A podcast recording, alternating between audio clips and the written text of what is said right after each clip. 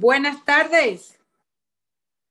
Buenas tardes, muy buenas tardes, bienvenidos a Sal y Pimienta, un programa para gente con criterio. Les saluda su amiga Mariela Ledesma Lamenta Pepper. Saludos, Eric Martínez. ¿Qué tal, Mariela? ¿Cómo andas? Aquí bien, hoy la Chugui no nos va a poder acompañar, la Chugui se me está poniendo viejita, últimamente se enferma. Por cualquier cosa, por el sereno está delicadita, está delicadita. Entonces ella se enferma por todo. Yo creo que se tiene que cambiar los dientes porque como que no está comiendo. Yo no sé, está como delicadita la Chuy. Así que hoy no viene, pero ¿para qué tiene socia si no es para sacar la cara por ella? ¿ah? ¿Para qué estamos aquí en este barco, Eric Martínez? Así mismo es, así mismo es. Oye, ¿tú quieres leer las puntas, hijo? Dale, pues, por supuesto, perfecto. Terpel Voltex la primera red de electrolineras de carga rápida que conectará al país de frontera a frontera. El futuro de movilidad eléctrica ya está en Panamá y se llama Terpel Voltex.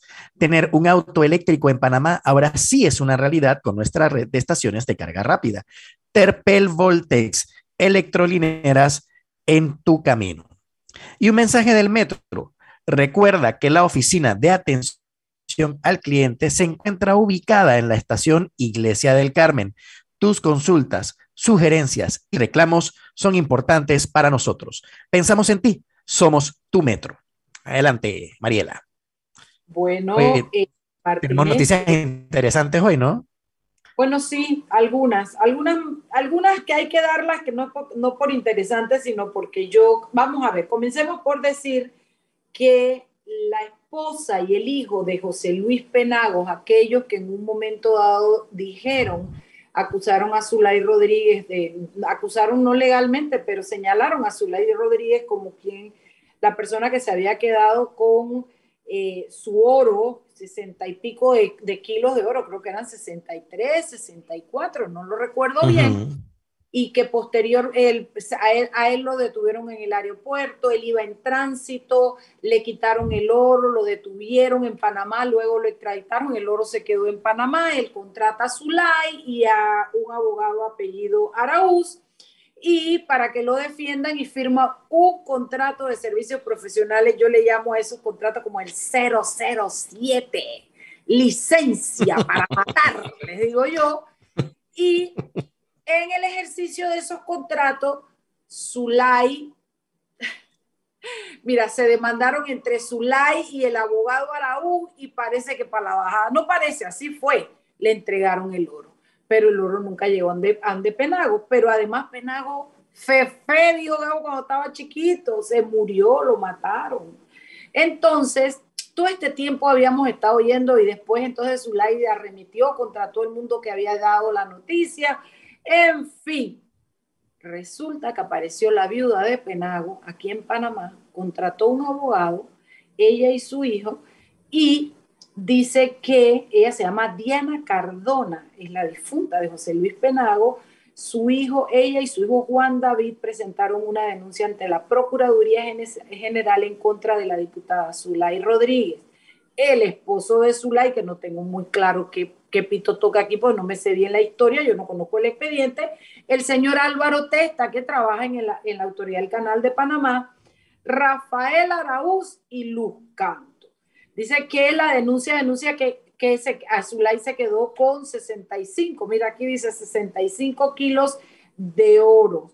Y entre los delitos que hacen la denuncia acusan hurto agravado, estafa calificada, prevaricato, asociación ilícita para delinquir y blanqueo de capitales. Les voy a explicar un poquito qué quiere decir prevaricato. Cuando usted le da un poder en Panamá, porque en otras latitudes, en otros países, el, el prevaricato está conceptuado como otro tipo de delito que incluye la autoridad, la justicia, la autoridad judicial, pero en Panamá el prevaricato es un delito que se castiga a los abogados, aquellos abogados que le toman el poder mm. a un cliente y en vez de defender, a, se los estoy explicando en palabritas sencillas para comprenderlo, en vez de defender los intereses de ese cliente, se asocian o ayudan a la otra parte y trabajan en perjuicio del cliente que les dio el poder. Para, para, para la justicia panameña, eso califica como el delito de prevaricato, pues de eso acusaron, entre otras cosas, a Zulay. La Corte recibió la, la, denuncia, también hay una presentada en el Ministerio Público y la pelota comienza a rodar. Y Zulay, Zulay siempre será noticia. Lástima que no es noticia para lo bueno, porque lo bueno que yo le veía que ella hacía, que era lo de los perritos y los gatitos y los animalitos, resulta que lo paga, tiene toda la planilla eh, pagada con, de la fundación, pagada con sus su, su, presupuestos de la asamblea. Entonces, eso para que sepan de eso. Por otro lado, te quería contar ay, no, tú tienes algo que opinar o es que yo nada más hablo yo. No, no, no, no, no, mira, fue, fue, muy buena la intervención que acabas de hacer porque hay, habían cositas que probablemente quedaron por fuera el día de ayer que tuve con, con Daniel. Eh, obviamente Daniel, eh, por ser eh, parte de Foco, desarrolló un poco más lo que Foco ha estado publicando desde hace varios días sobre este caso principalmente, pero sí, no, no habíamos tocado el tema del, del, de, las, de, la, de la demanda per se, como lo acabas de describir. Eh, pero sí, si ustedes quieren saber un poquito más acerca del caso, una historia eh, que ya lleva su tiempo, ustedes pueden entrar a la, a la, página en Instagram, sobre todo a la página de Foco, y ahí ustedes pueden ver eh, todo el resumen de lo que ha estado sucediendo últimamente e inclusive, que fue algo que comentamos ayer muchísimo, es un post que hicieron ellos, los muchachos de Foco, con el resumen de toda la historia desde el comienzo, desde cuando las personas llegaron a Panamá con los lingotes de oro, se los decomisaron porque no lo habían declarado, cuánto habían declarado. Y ojo, eh, en opinión de Daniel, que me parece muy acertada, esto va más allá del tema Zulay, porque ¿qué pasó en aduanas? ¿Quién se llevó eso? Quién autorizó a que saliera ese, esos lingotes de oro y por qué no salieron todos, por qué salió un pedazo y quién se llevó el otro y quién se quedó con el otro pedacito que quedó. O sea, esto, la bola pica y se extiende y nos tocará entonces esperar a ver cómo, eh, cómo, cómo va avanzando las investigaciones para saber hasta dónde llega eh, eh, todo este tema. Una sutileza, Eric Martínez. Penagos no venía para Panamá. Penagos salía de una de las puertas, hacía conexión y seguía en su viaje. Penagos no ingresó a aduana. Penagos no ingresó al país. Al tipo lo sacaron por la redinga de la puerta y le dijeron, sabían que venía con ese oro por lo visto, porque tú no coges un pasajero en tránsito y lo revisas así de la nada, nada. Entonces ahí hay muchas sutilezas, muchas cosas. Te voy a decir lo que me parece bien que el muerto, el general sí tiene quien le escriba, decía el libro, el muerto se quedó muerto, pero tiene quien dé la cara por él, está muerto. Yo escuché las declaraciones de la esposa de Penago y del hijo, donde hablaban de que Zulay lo había amenazado a él directamente. El hijo dijo, tenemos todos los chats con mi papá y parece que allá hay, hay audio, parece que allá hay carne para comer, pero vamos a ver qué dice la justicia. Así es. Por otro lado, yo te quería comentar, eh, salió la sentencia que condena a, Guillermo Ferrufino y a su esposa, ella se llama Milena Vallarino de Ferrufino. Fueron condenados a seis años de prisión por el delito de enriquecimiento injustificado. Eh, la, la sentencia que es bastante, yo no la leí toda, pero algunos extractos que me hicieron llegar dicen que Ferrufino ganó, tuvo ingresos en el año, en ese año, creo que fue el año, ay, aquí no, dice el año, mira, no, el 14, si no me equivoco. El año 14 tuvo ingresos por 1.126.884 dólares, pero sus gastos, bienes adquiridos y cuentas bancarias alcanzaron la suma de 3.415.000 dólares 180. Eh, o sea que hay 2.288.000 dólares que no cuadran. Pero te pregunto algo, Mariela, pero te pregunto algo, cuando hacen ese cálculo, yo puedo asumir que ellos están haciendo el cálculo del ingreso familiar, porque si, si metieron presa también, o, o, condenaron también, mejor dicho, a la esposa de Ferrufino, es porque yo me imagino que está en la, en la matemática, ¿no? ¿O no?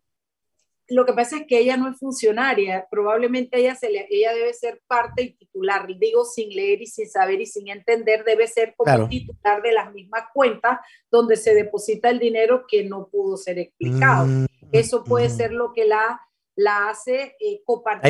pues. Esta situación. Entonces, yo digo, que me da alegría, no me si Ferrufino hasta cae bien. A mí yo no me alegro. Son una familia, tienen hijos.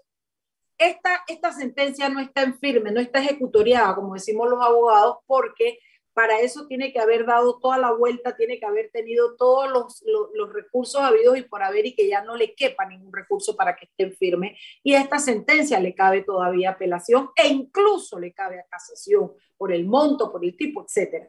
Pero lo que quiero decir y lo que me alegró de leer es que, y puse un tuit en ese sentido, es que no hay nada más disuasor del delito, que, que aleje más a los maleantes que la certeza de la justicia. Cuando tú le das al país certeza de castigo, te robaste, te lo probé, vas preso, hermano, esa vaina culilla. Entonces, yo sé que más de cuatro hoy que se saben involucrados en situaciones, esas familias, por ahí hay una diputada que yo me rasco las uñas, porque esas familias que rezan unidas y permanecen unidas, de que trabajan unidas y permanecen unidas y, y se gastan, etcétera, etcétera. Quiero que sepas que para que se den cuenta que pueden quedar presos. Presos, presos, no importa si usted era ministro, no importa si usted era diputado. Lo cierto es que cuando se le pruebe el delito y ya usted no tenga esa protección, entonces usted sí es posible que la justicia funcione y que usted vaya preso. Certeza del castigo. Si nosotros en Panamá hay un nivel de degeneración, de, de, no sé, de empobrecimiento, de no sé qué decirte que realmente la corrupción tiene muchos niveles en este país, va de lo mínimo a lo máximo, desde colarte en la fila del jamón hasta robarte la plata del Estado, o sea, todos los actos de corrupción, llevarte los lápices de la oficina hasta nombrar a quien no tienes para pagarle con el Estado y después quitarle el nombramiento, la plata con la que le, que le pagas.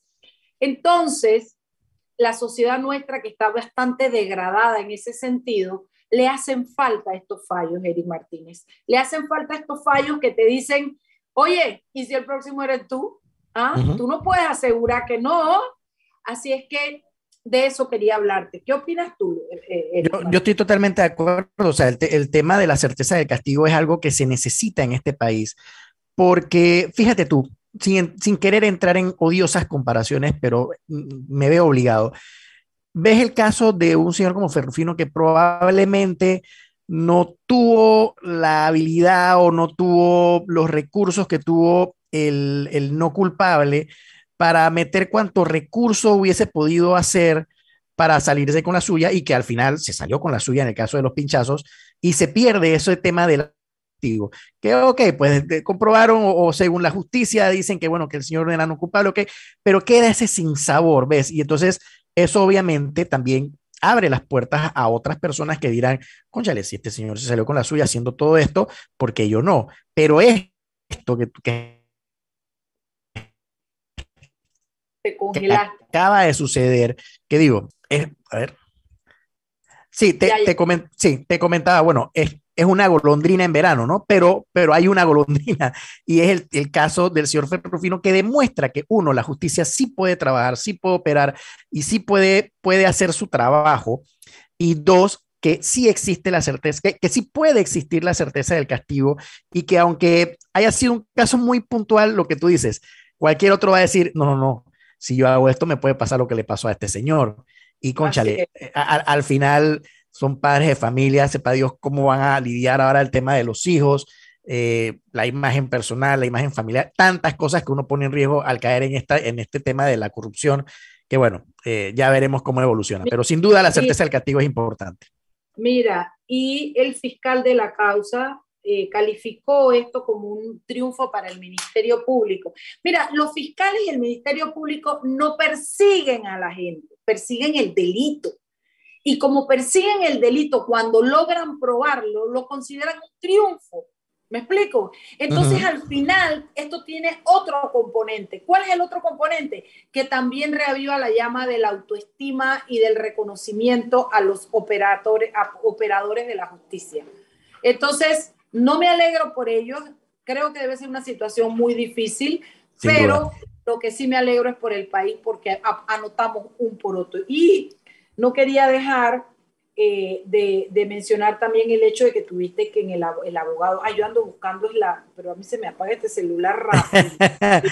no, este, el, el, abogado, este, Roberto, eh, perdón, el, el, abogado... Roberto eh, Díaz se llama. Rubí este. Díaz, sí, correcto, Rubí Díaz.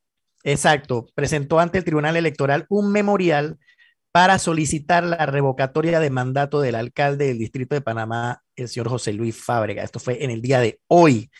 Eh, por lo que leí de la noticia eh, y por lo que estoy entendiendo ahora, porque yo no soy un hombre de leyes, es un acto totalmente legal que tiene todo ciudadano eh, eh, provocar un movimiento de este tipo que, que, busque la revocatoria de mandato a una persona que considere la mayoría, porque esto hay que viene un proceso de firmas que la mayoría considere no esté haciendo bien su trabajo. Eh, bueno, es, es, es, una iniciativa ciudadana, ¿no? Sí, se presentó ante el Tribunal Electoral. Él ahora va a tener 120 días para recoger el 30% de las firmas del padrón electoral que eran hábiles para votar para el, el, el, el en ese momento, ¿no? Las elecciones del, del uh -huh. alcalde, yo calculo que van a ser, yo no sé cuántas, creo que eran 100 mil, ciento y pico mil de firmas, no lo sé. Hablan de 100 mil. Hablan de, hablan de que el total eran eh, 100 mil electores aproximadamente, ¿no? Creo que es más que eso, ¿ah? Pero... Sí. Hablan eh, más de, con más de 100 mil es lo que hablan. 30 mil firmas que se tienen uh -huh. que recoger en 120 días. No es fácil.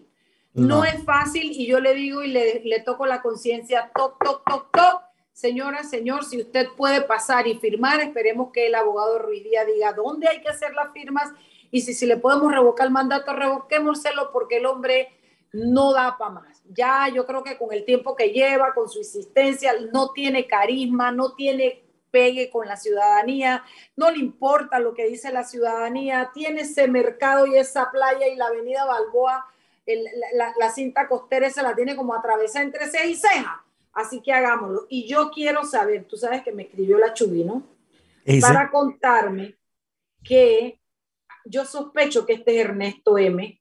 Mira, mira para que tú veas esos oyentes, no son, dice, le escribió este chat a la Chubi, mira, dice, saludos, yo de sapo como siempre. Mariela le dio plomo, jajaja. Ja, ja dijo que usted no podía estar en el programa porque ya usted se está poniendo como viejita, que se está como haciendo los dientes o algo así. Ese es el Ernesto M, que es un sapo tungararana croa, croa, y él todo lo que yo digo en la Chugi va y se lo dice. Oye, Ernesto, oh, yo me quiero conseguir un, un, un, oyente así que me defiende y me diga todo lo que dice la Chugi de mí. Pero le mando un besote al Ernesto M. Mira, aquí no me han contestado si es él, pero, pero me corro a robo que ese es el Ernesto M. Pero yo le mando un, un, ¿cómo se llama? Un besote porque él siempre nos escucha. Y por acá Ronacho, que no se queda atrás, Ronacho Guardia, que también me dice, el que no brinca es sapo, el que no brinca es sapo. Así es que ya lo saben, queridos amigos, estamos eh, en esto, oye, nos fuimos, vámonos a, al cambio, sí. Eh, sí, y cuando vengamos, no ha entrado el, el, el pero quiero hablarles de una protesta eh, eh, pacífica que viene también por el tema del mercado del marisco. Vámonos Perfecto. al cambio, Jimmy.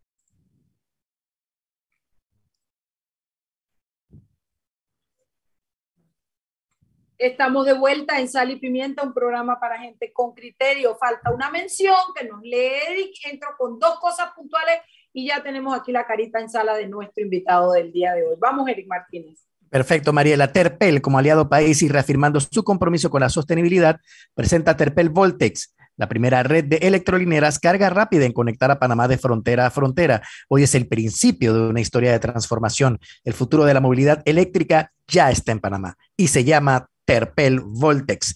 Electrolineras en tu camino. Adelante, Mariela. Bueno, acabo de recibir una última noticia de Foco. Aquí nos anuncia Adriana Ríos, dice que aprenden empleados de Panama Ports y de Serviestibia en operativo antidrogas. El Servicio Nacional de Aeronáutica, en conjunto con la Fiscalía de Drogas de Colón y una la decomisaron 500 paquetes de la presunta droga en la terminal portuaria de la zona atlántica de Colón, en una operación que se denomina Génesis y Operación Caribe 2, fase 4. Se hizo un allanamiento, se lograron ubicar un contenedor de 1017 paquetes de, con, con, con 1017 paquetes de droga. William Oscar Camarena, Luis Eduardo Ladeut Joseph, Edwin Adair Drequet Abrego y Luis Enrique Romero fueron los cuatro detenidos. Dos de esos cuatro detenidos supuestamente son empleados de Panamá Port y los otros dos de Serviestibia. Hermana, y la lucha contra la droga y la persecución y la cosa sigue dura, dura, dura. Oye, y lo otro que quería decirles es, nos escribe Luis Pinedo para anunciar casualmente sobre lo del alcalde que hablábamos, que nos invita a una protesta pacífica familiar el día jueves 5 en la cinta costera, o sea, este jueves pasado mañana en la cinta costera, no al mercado de mariscos, sí a los espacios públicos de calidad. Se le ha denominado a esta convocatoria vengan como quieran que te las cubras será muy importante, que te la cubras será muy importante para esta lucha, que te la cubras, que es querrá decir, hombre, que asistas y que te cubra la boca, cualquiera de las dos cosas, pero ve, ve para la protesta. Bueno, tenemos a, eh, en, en, en, casa hoy invitado, él tiene nombre y apellido así de gente grande, pero nosotros le decimos que, que, que para las amistades, que, que Ricardo Subieta. Ricardo Subieta, eh, vamos a hablar con él hoy sobre el cambio del método del presupuesto estatal en una oportunidad de mejora. Miren, Ricardo Subieta eh, fue jefe de gabinete del MEF y, es consultor de empresas y abogado. Yo voy a hacer esta, esta entrevista con Eric y yo quisiera ir poquito a poco. ¿Qué? Bienvenido, ¿cómo estás? Gracias, Mariela. Gracias, Eric, y a todos los... Saludos. Ricardo. Gracias. ¿Cómo están? ¿Qué, qué, qué fue eso de jefe de gabinete del MEF? Explica un poquito cuáles eran tus funciones para poder traer a colación el tema de hoy y por qué tienes el know-how, el, el, el, conocimiento de lo que vamos a hablar. Bueno, jefe de gabinete es, es una especie de jefe de coordinación. Es básicamente el, sí, es la oficina de coordinación de todas las iniciativas que había en el ministerio. Eh, había reuniones regularmente, obviamente, con todos los directores para saber por dónde iban, con qué se estaban obstaculizando y le poníamos métricas, ¿no? ¿Cuáles son tus metas? ¿Cuáles son tus objetivos de este año? Y a base de eso se iba midiendo el desempeño de cada una de esas direcciones. El ministerio, para los que no saben, tiene obviamente sus viceministerios y debajo tiene un número importante de direcciones, unas muy grandes y complejas, como la Dirección General de Ingresos, y otras mucho menores que tienen funciones mucho más reducidas. Pero en fin, es coordinar todas esas funciones y asegurarse que vayan cumpliendo sus objetivos. El, el, Ministerio de Economía y Finanzas es aquel que diseña la política de inversión, de gastos, de, es el que agarra y dice, esto es lo que nos entra por ingreso, esto es lo que tenemos que pagar y lo vamos a distribuir de esta manera. Es quien confecciona el presupuesto, es quien lo lleva a la asamblea, es quien lo defiende y cuando se aprueba vayan los millones para el Ministerio X, Y y Z. Eso pasa hasta ahí. ¿Por qué hablamos de que estamos retrasados en la manera como medimos el rendimiento del dinero que invertimos en el país? Yo leí en un artículo que se publicó en la prensa que tenemos 15 años de atraso, que hay países que tienen 20 años eh, eh, eh, incorporando una nueva metodología. Háblanos un poquito cómo es hoy y cómo queremos, hacia dónde queremos migrar. A ver, sí, la verdad que yo creo que tenemos que empezar por ahí, dónde estamos ahorita, ¿no? Independientemente de que sean 15 años de retraso o 20, lo cierto es que el proceso actual de presupuesto no es amigable con buscar una mejor eh, calidad de la inversión. ¿Por qué? Porque primero que nada es anual. Sí, primero que nada es anual. ¿no? todos los años se saca un presupuesto y los proyectos no son anuales, son plurianuales. Eh, la, la, mayoría, lo que son más importantes. Dos años, tres años. Tiene una fecha de cierre, te quedan las famosas partidas que no se utilizaron, etc. Eso genera un montón de problemas tanto para el gobierno como para las personas eh, que, que, contratan con el Estado. Eh, a eso sumémosle lo que está tratando, lo que entiendo, está tratando de atacar esta iniciativa, que es que se mida ese rendimiento de la inversión. Ahí, esto yo creo que es un primer paso importantísimo. Eh, hay que darle crédito, hay que darle crédito al MES porque es un primer paso muy importante que se está dando en poder medirlo. Oye, ¿qué tan eficiente estamos siendo con estas inversiones que estamos haciendo? La gente, bueno, ¿qué inversiones? Todas. El, el Estado todo la inversiones del Estado está canalizado por el Ministerio de Economía y Finanzas, absolutamente todas, ¿cierto? Planilla eh, no se considera inversión, entonces estamos hablando solo no, no de inversión, No es inversión, pero, pero sé dónde vas, creo que porque estás haciendo ese comentario, y me imagino que todo el mundo dice, bueno, ¿esto involucra solamente las inversiones o funcionamiento también? Eso es una pregunta válida, no tengo la menor idea. eh, idealmente queremos ver todo, porque al final, por más de que sea funcionamiento o sea inversión, que oye, queremos generar confianza como país. Todos queremos poder confiar en nuestras instituciones y que el dinero se está manejando de la mejor manera. Entre más información haya, más transparente sea y podamos ver el rendimiento de esas informaciones, pues mejor, mejor para todos. Mejor incluso para el Estado, que se quita un dolor de cabeza encima de estar respondiendo 500 preguntas todos los días al respecto, diciendo que mira, aquí está, ahí puedes ver efectivamente cuál es el presupuesto, cómo se está cómo se determinó ese presupuesto y cómo se está ejecutando. Ok. Eh, yo, quisiera hacer, yo quisiera hacer una pregunta y disculpa, Ricardo, y volviendo al tema de los 15 años, ¿por qué ha tomado tanto tiempo algo que en otros países, según el artículo de la prensa que también lo leí, algo que en otros países se ha implementado desde hace 20 años y que sin, sin duda crea, crea beneficios o, crea un buen o genera un buen rendimiento en el uso de, del presupuesto? Pues, Exacto. ¿Por qué ha tomado tanto tiempo? Yo creo que no hay una respuesta salomónica, pero creo que te puedo dar un indicio y es que es una ley de la República el presupuesto, por ende va a la Asamblea. Entonces, ese es un contrapeso, si lo queremos ver en el buen sentido de la palabra que tiene la Asamblea sobre la ejecución presupuestaria. Si lo queremos ver en el buen sentido, sí, es un contrapeso. Si lo vemos en el mal sentido, ese es su territorio. Ese es esto es lo mío, no te metas con el presupuesto, que esto lo maneja la Comisión de Presupuesto. Sí, esto es herramienta de apalancamiento para un millón de cosas, ¿no? Así es. ¿no? Entonces, depende cómo lo quieras ver, eh, es las dos cosas al final del día, ¿no? Ahora, ¿y, y, crees, crees que la iniciativa en esta, en esta oportunidad eh, tenga éxito? Porque otra cosa que me llamó poderosamente la atención es que están procurando este gobierno en particular. Entonces, eh, ¿Por qué si, si, si hace 15 años se trató de trabajar con esto, y cuando hablamos de 15 años, puedo imaginarme obviamente que en algún momento estuvo el, el, gobierno actual involucrado, si se sabía que es bueno, ¿por qué no arrancar con eso inmediatamente? O sea, y no usar la pandemia final del día, la pandemia vino ya después, un año después del, gobierno. ¿Por qué no arrancar de una vez con un proyecto tan bueno como este? Creo que la respuesta es lo que comentaba antes. Esto, por, por ser ley de la República, vas a tener que ir a la asamblea y sabemos lo que eso lleva consigo, ¿no? Pero eh, antes de ir para allá, que, que, yo quisiera conducir esto para el conocimiento, o sea, ¿qué es lo que se está aspirando a hacer? Ya sabemos que estamos hablando de una especie de rendición de cuentas o de conocimiento de trace del dinero, de en qué se gasta y si sirvió para lo que lo queríamos y si funcionó y si no funcionó. Ya sabemos que no está lo de la planilla, no está considerado inversión solo el presupuesto de inversión. No, no lo sé, no lo sé, no lo sé, ¿ah? no, no, lo sé. No lo sabemos, está por verificar lo de la planilla, exacto.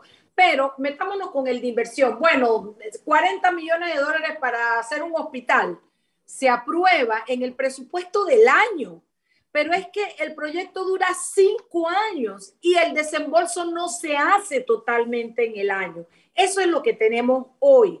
Y eso atrasa, no permite hacerle un seguimiento correcto, enreda los informes, traba un montón de cosas. Dime hacia dónde queremos migrar. Dame un ejemplo con el hospital de 40 millones que te inventé. Dame un ejemplo hacia dónde queremos migrar con esto nuevo que se propone. Bueno, ahí estás tocando otro punto, que es el, tema de si es plurianual el presupuesto o no. Y por lo que él entendió hasta ahora de este proyecto, ellos están procurando que haya una ley marco de presupuesto que asumo no tendrá las cifras exactas de cada proyecto, pero sí una ley marco de cuál es este presupuesto que sí se revisará cada tres o cuatro años. Creo que ese fue el marco conceptual que manejó en la presentación que hizo el ministro y, su director de presupuesto. Entonces, yo creo que eso, nuevamente, creo que es un paso en la dirección correcta. Y necesitamos una ley marco que diga las leyes generales del presupuesto, cómo se van a manejar. Obviamente, anualmente tú tienes que hacer un presupuesto anual. Eso no es que vas a obviar el presupuesto anual, tiene que haber un presupuesto anual. Pero tienes que considerar que, oye, aquí hay fondos que vienen ya comprometidos. Que eso no es que se hace, no es que se ignore actualmente, eso se contempla.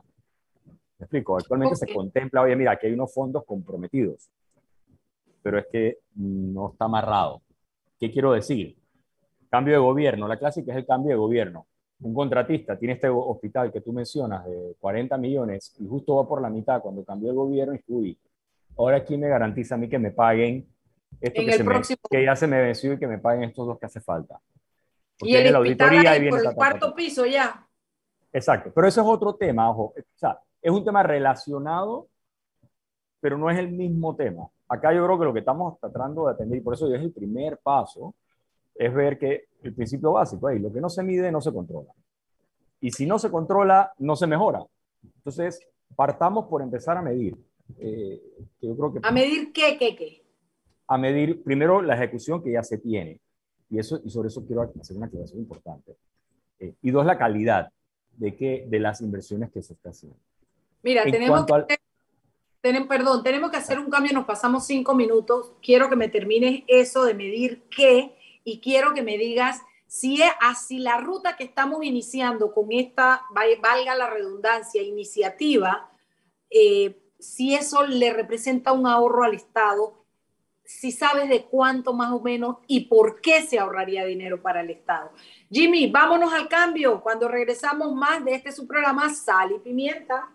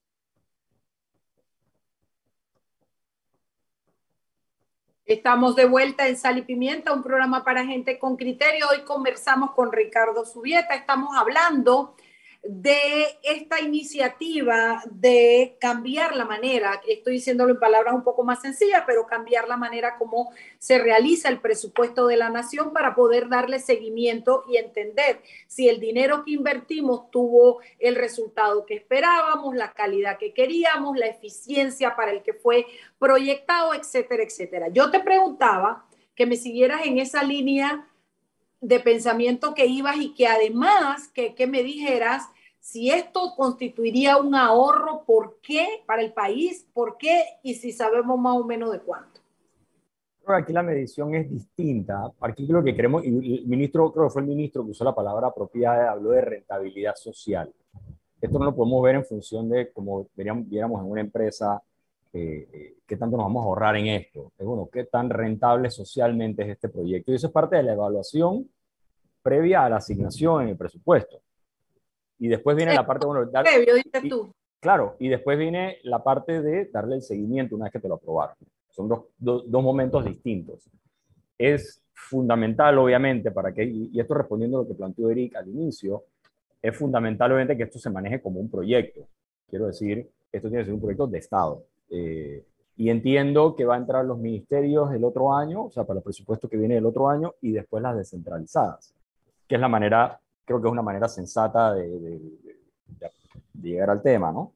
Eh, porque el MEF tiene, que estar en una posición en la que debe exigir a las instituciones que le den la seriedad que se merece el presupuesto y cómo se va a medir ese presupuesto. ¿Bajo qué criterios? Que no los desconocemos. Ahora mismo los desconocemos.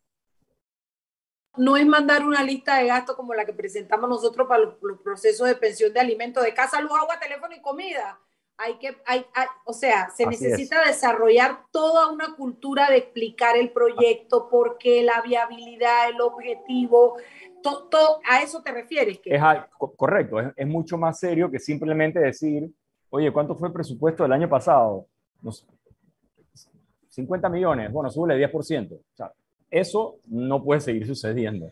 Eh, claro. tenemos, tenemos que ya ver proyecto por proyecto y ver, ver ese, esa rentabilidad social de los mismos, ¿no? Ricardo, y eh, una preguntita, ¿y el, y, el, ¿y el gobierno en tu experiencia, el Estado, pues, no el gobierno, el Estado en tu experiencia, tiene la estructura para poder medir resultados? Y te lo pregunto porque nuestra cultura, por lo menos en lo que es la, el, lo que es las obras públicas y todo este tipo de cosas, o las inversiones, todo lo que tenga que ver con la cosa pública, no está acostumbrado a que se le evalúe o se le mida.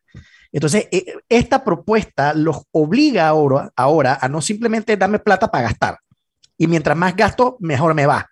O supuestamente mejor me va. No, ahora tengo que demostrar eh, que se han cumplido las metas que yo propuse a la hora de pedir el dinero. El, el, Estado tiene la capacidad de poder medir esto, de poder desarrollarlo de, de, de esta forma. Eh, estás tocando un tema súper interesante y que lleva a quizá un elemento importante del manejo del presupuesto también y del seguimiento más bien, que es, eh, yo sé si lo han escuchado antes, hace tiempo que no se menciona, que es el proyecto ISMO. El proyecto ISMO en su momento, que eso fue un proyecto que lo licitó el gobierno de Martinelli, se le dio seguimiento en el gobierno de Varela, no sé en este momento cuál es el estatus, pero ese proyecto, ¿qué hacía? se creó básicamente un ERP para el gobierno un RP es una, es, una, herramienta para que todo el sistema hable el mismo idioma en vivo, poniéndolo en palabras sencillas. Yo sé, yo, gobierno, yo en el MEF sé exactamente por dónde está la ejecución de la Dirección de Aeronáutica Civil, de la Autoridad de Aeronáutica Civil. Ya sé por dónde va, cuáles son los proyectos, cuántos se han gastado, qué, qué les hace falta. Esa información ya está, ya existe. Quizá lo que le haga falta es tener los tableros de control para poder compartirlo. Cruzar la información. no, inclusive cruzarla. El, o sea, el, el, el, Ministerio de Economía y Finanzas tiene facilidad para conocer eso hoy en, hoy en día. Ese proyecto estaba bastante avanzado hace dos años y medio, así que me imagino que debe haber avanzado algo más. Le faltaban descentralizadas y, y tal. Ese proyecto es clave, porque si eso tú lo sumas a esta iniciativa de medir el presupuesto, le tienes gran parte del trabajo hecho para poder sustentar esas obras. Así que habría que ver si ese proyecto, el proyecto mismo desconozco qué tanto va, es básicamente poner al Estado a trabajar con SAP. Eh, ese proyecto ISMO, integración y soluciones tecnológicas del modelo de gestión operativa. Obviamente es un nombre que probablemente el panameño a pie quizás le cueste digerir, pero bueno, entiendo yo que es un, un tema que busca integrar eh, los resultados y la operación de diferentes instituciones en un solo lugar donde uno pueda evaluarlo. Puedo, puedo asumir que es eso. Es eso, tal cual, y ponerlo en, en, castellano, lo más, sí, lo más castellano sencillo, plain posible, es efectivamente que sepamos, to que todos trabajemos bajo, hablando el mismo idioma, eh, con las mismas, llamemos a las partidas de la misma forma, llamemos a los gastos de la misma forma, eh, y sobre todo que se, que se, refleje a la medida que se va ejecutando. o sea que de alguna forma ya venimos trabajando.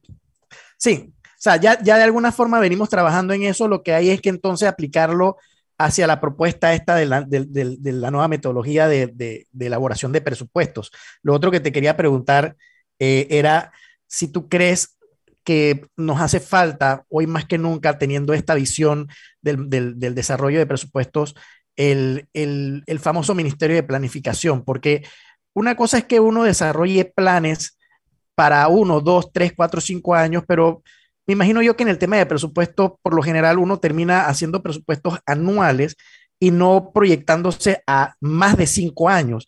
Y para eso sería idealísimo tener un ministerio de planificación, no, no sé si un ministerio, pero sí algo de planificación para poder proyectar a futuro proyectos más a largo plazo, proyectos país que nos permitan a nosotros sustentar los presupuestos anualmente. No sé tú cómo lo ves. No, la, la planificación es vital. De lo contrario, vamos a estar poniendo parches constantemente. La pregunta del millón es la que apuntas. ¿Requiere ser un ministerio o no? Creo que el MES tiene un departamento de planificación, ¿no? Correcto, correcto. Y, y allá voy. O sea, si, si creamos una, un ministerio de planificación, por decir, esto es un caso hipotético, digamos que se crea el Ministerio de Planificación, pero el Ministerio de Economía y Finanzas es el que maneja el dinero, ¿quién tú crees que es al final del día el que va a imponer su criterio? Va a ser el Ministerio de Economía y Finanzas. Entonces queremos crear más burocracia y más aparatos para, no sé, eh, la, la verdad es que depende cómo se estructure. Definitivamente hace falta más controles en ese sentido, pero está difícil que tú crees un ministerio que va a hacer puros estudios económicos y el MEF le va a decir a todos así, dale como no lo que tú me digas, por allá voy. Máxime que cada cinco años viene un gobierno diferente y que viene con lo que a ellos les parece son las obras prioritarias, porque esto es un país uh -huh. presidencialista. Uh -huh. Entonces, ¿Y entonces qué sugieres tú sobre ese tema que te pregunta Eric? Lo bueno, que tenemos ¿cuánta? ahora es darle más poder al, al departamento o, o de, de, de, planificación del MEF. ¿Qué, ¿Qué, ¿Qué podemos hacer? Porque lo que sí me doy cuenta que no estamos haciendo es planificando. Vivimos apagando fuegos eh, vivimos con la inmediatez, es exactamente como en la casa.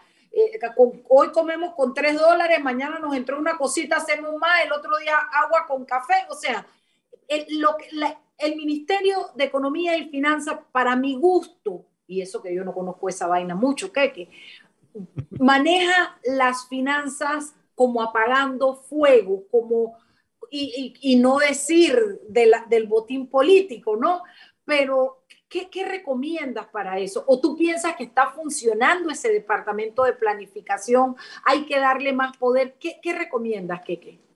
Mira, yo entiendo que ese sea el sentimiento generalizado, lo entiendo perfectamente, en el sentido de que el ministerio va simplemente tapando huecos y, y va adelante.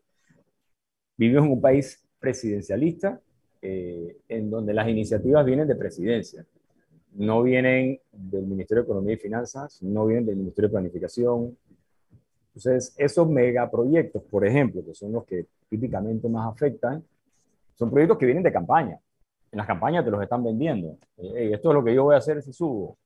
Entonces, ¿qué va a pasar cuando subes? Bueno, vas a, vas a ejecutar eso y básicamente te volteas a tu ministro de Economía y Finanzas y que esto hay que hacerlo. Tienen los números, eh, ¿no? Pero, pero, ¿está bien o mal? No sé. La verdad es que definitivamente necesita más controles, pero también le vas a amarrar las manos a un gobierno, decirle, no, tú no puedes hacer absolutamente nada, solo que diga mi departamento de planificación. No, porque precisamente la gente quiere un cambio. No sé si me explico. O sea, si, claro. si, si la población está pidiendo un cambio, no los puedes amarrar a lo que está diciendo una dirección o un ministerio de planificación. todo esto que te estoy diciendo, tengo que hacer la salvedad, yo no soy economista. Entonces, no te quiero decir... Mira, sí. sí, pero, pero, pero conoces cómo funciona el monstruo por dentro, ¿no? obviamente, claro. Fíjate, te iba a dar un ejemplo, un ejemplo que no es aplicable, pero en menor escala, ¿no? Eso que tú dices es presidencialista, son los proyectos de la campaña, ejecútalo, etcétera. Tenemos al alcalde, no es lo mismo porque es un, un presupuesto diferente, pero el alcalde que se le ha metido, pues, entre ceja y ceja, el mercado del marisco y una playa en la, en, la cinta costera, una... Entonces, la ciudadanía que no tiene cómo hacer, no sabemos cómo quitarnos encima esta vaina y no tenemos, no, no hay una planificación real. Con la alcaldía pasada, tú veías que había planes y sabías hacia dónde íbamos. Íbamos hacia el soterramiento, hacia la creación de acera, hacia la liberación de toda la avenida central, de la, hacia la centralización de los boneros en otro lado. O sea, había como un plan, ahora no. Entonces, como no hay una planificación y se improvisa, digamos el presidente, ay, ahora yo quiero que usted me haga un oleoducto, qué sé yo, cualquier vaina te estoy inventando, por el hecho de no tener precisamente la capacidad o un empoderado departamento que nos pueda decir la viabilidad a largo plazo, la proyección de esa locura que se llampeo que se le da al presidente, siento yo que, que, que quedamos un poco tú sabes, como, como a la voluntad de eso, va la, la, la lámpara y que salga Ladino y haga el milagro. Bueno, yo creo que eso, a, ver, el tema de la alcaldía sí es completamente distinto y, yo creo que la raíz viene de la descentralización, que en principio es muy positiva. Hay que darle mayores poderes a los municipios para que puedan ejecutar obras municipales. Lo que pasa es que nos quedamos en la intención y, y le dejamos de poner atención a cómo reglamentábamos eso. Eh, y bueno, les hemos dado unos criterios sumamente abiertos a los municipios para que en general, si controlan al Consejo, pueden hacer básicamente lo que el Consejo les apruebe, que es lo que está pasando en Panamá. ¿Y no es lo mismo que pasa con el presidente y el presupuesto? Bueno, eh, el presupuesto, volvemos al, tema inicial, va a la Asamblea. todos, los, todos los caminos conducen a Roma, pues. Eh, entonces, no, pero en el buen sentido de la palabra, tiene un contrapeso allá. Sí. Debiese ser un. debiese ser. un país donde la asamblea fuera un real contraprecio y no un mercado que negociamos los nombramientos y las carreteras. Exactamente. Eh, el tema no es negociar, el tema es qué negocias. Porque en los países más civilizados del mundo se negocia en la asamblea y se negocia el presupuesto. Es el momento de negociar, es con el presupuesto. Pero ¿qué negocias? Tú negocias proyectos, tú negocias negocias cosas que hagan beneficio de tu comunidad o de tu circuito, en el caso de Panamá, o de tu estado, de tu provincia, lo que sea. Es que negocias. Negociar no está mal, está bien, pero ¿qué estás negociando? Sí, pero en el caso es Panamá y en el caso de Panamá te digo que eso de negocia me aterra porque el resultado que tenemos ya sabes, ¿no? Negociamos la creación de circuitos, negociamos carretera para mi finca, negociamos el nombramiento de no sé quién. Sí, sí, eh, ay, ¿será que hoy estoy muy, muy negativa? Oye, pero no tenemos no, que No, pero mira, Mariela, esta, esta es una buena noticia. O sea, dentro de todas las malas noticias que tenemos a diario, pandemia y demás, este yo, como, como empecé diciendo, este es un paso en la dirección correcta. Es un, pequeño paso, pero es un paso importante. Queda mucho, esto es, yo creo que el mismo ministro lo dijo, esto es el primer, es un escaloncito en una escalera muy grande. ¿No? Eh, pero, Concho, les va, yo creo que nos toca informarnos un poco más de qué van a medir, cómo lo van a medir, eh, que son las preguntas clave y que obviamente es un grado de detalle que no van a dar en una simple, un, sencillo artículo.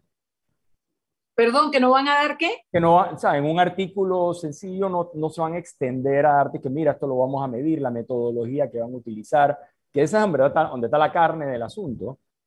¿Dónde podríamos encontrar esa información entonces, Keke? Me encantaría saberlo. Eh, no, porque sí, obviamente el PNUD es el que está asesorando, pero no sé si el PNUD les está, ya les ha dado un anteproyecto para trabajar sobre ese anteproyecto o si lo están trabajando de la mano. No lo sé, la verdad es que no, no me quedó claro. De, yo sé lo que salió publicado en los diferentes medios hoy, pero más allá de eso desconozco.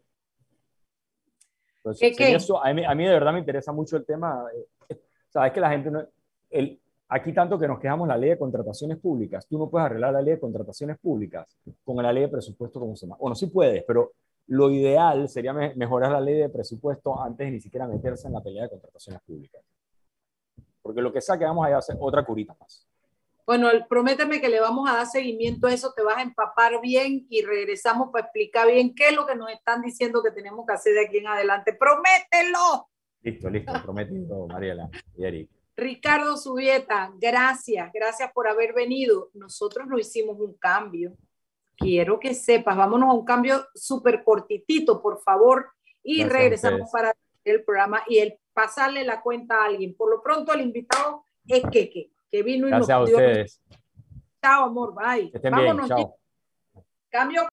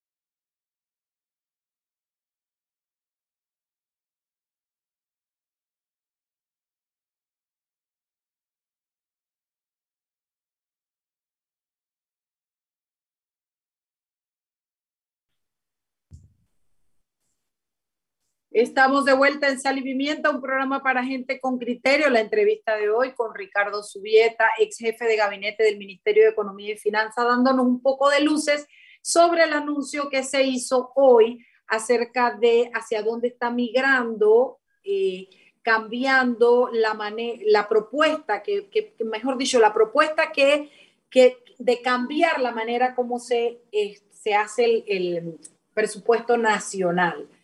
Eh, bueno, pero nos vamos a ir y no vamos a decir quién pagó la cuenta hoy. Ayer alguien pagó cuenta ayer, Eric, o, dieron gratis todo.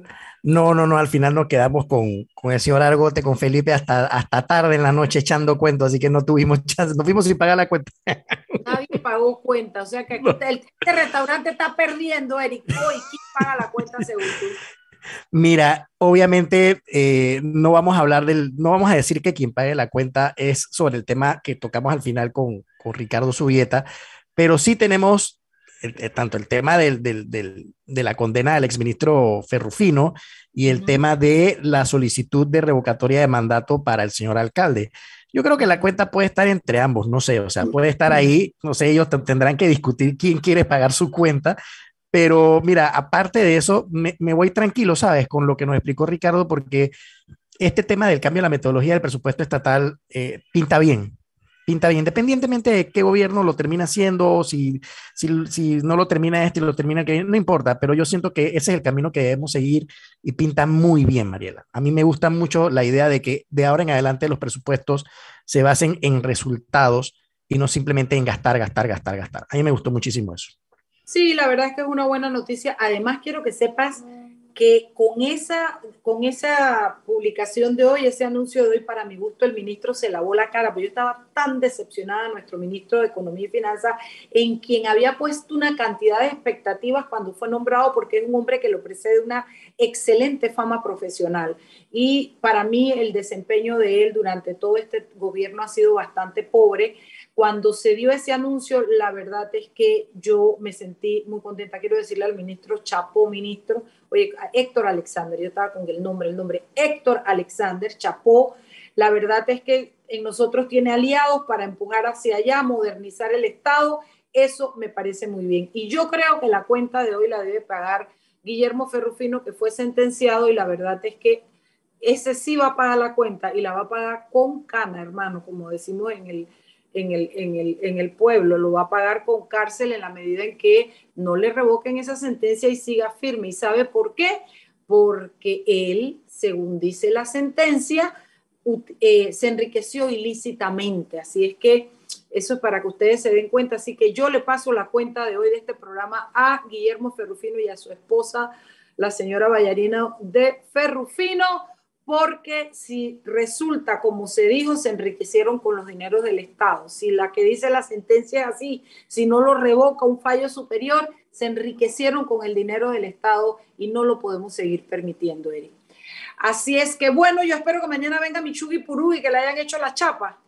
Ahí va, para que el Ernesto vaya corriendo y diga que yo ya que, se fue, que se fue a hacer una chapa. De una vez no se está haciendo ninguna chapa, pero es que le duele aquí, le duele allá, está llena de dolama. La vieja soy yo y la que tiene las dolamas es. Tiene que empezar a tomar Centrum, es lo que tiene que hacer. Un poco de vitamina para que se. tenemos un buen programa porque tenemos una doctora que nos viene a hablar sobre la importancia de la vacuna en los niños, datos tan interesantes de por qué sí es importante que se pongan la vacuna. Oiga, usted, oyente, no se pierda el programa de mañana. Hasta mañana, Eric, Jimmy, Chao, cuídense. Chao, chao. Chao, cuídense.